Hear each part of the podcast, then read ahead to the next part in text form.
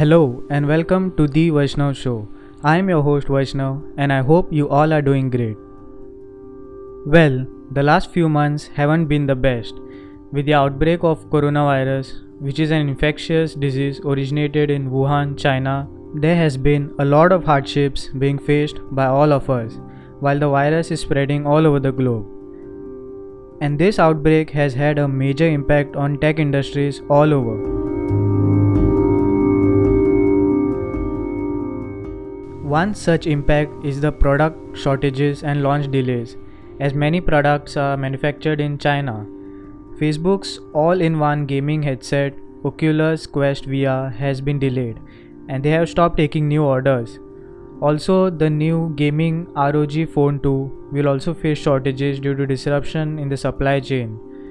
Foxconn Technology Group, which handles the manufacture of Apple products, will also remain shut and is expected to potentially delay iPhones and AirPods production as factory workers are unable to resume work. Other Chinese brands are also expected to see production delays. With the rise in coronavirus cases, major tech companies have temporarily shut down all corporate offices, manufacturing factories, and retail stores across China. The companies include Apple, Microsoft, Tesla, Samsung, and Google. There are a lot of events like Adobe Summit, Google I/O, and many more that have been cancelled due to the fear of community transmission, leading to many more such events going online. This has led to huge losses and economic slowdown all over the globe. One can go on talking about the impact of coronavirus on the tech industry and various sectors of the industries.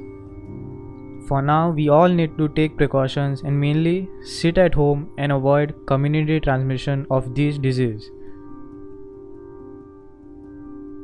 And before I sign off, a special mention to Shrey Kenny and Salil Naik and to the other members from the team for making this web application called coronatracker.in which I have been personally using to know the number of confirmed coronavirus cases all over the globe. It's a really simple and minimal tool to know the exact cases all over the world. I will link it down in the description and also the WHO website for precautions and more information. I hope you guys enjoyed this episode. Stay safe and see you in the next one.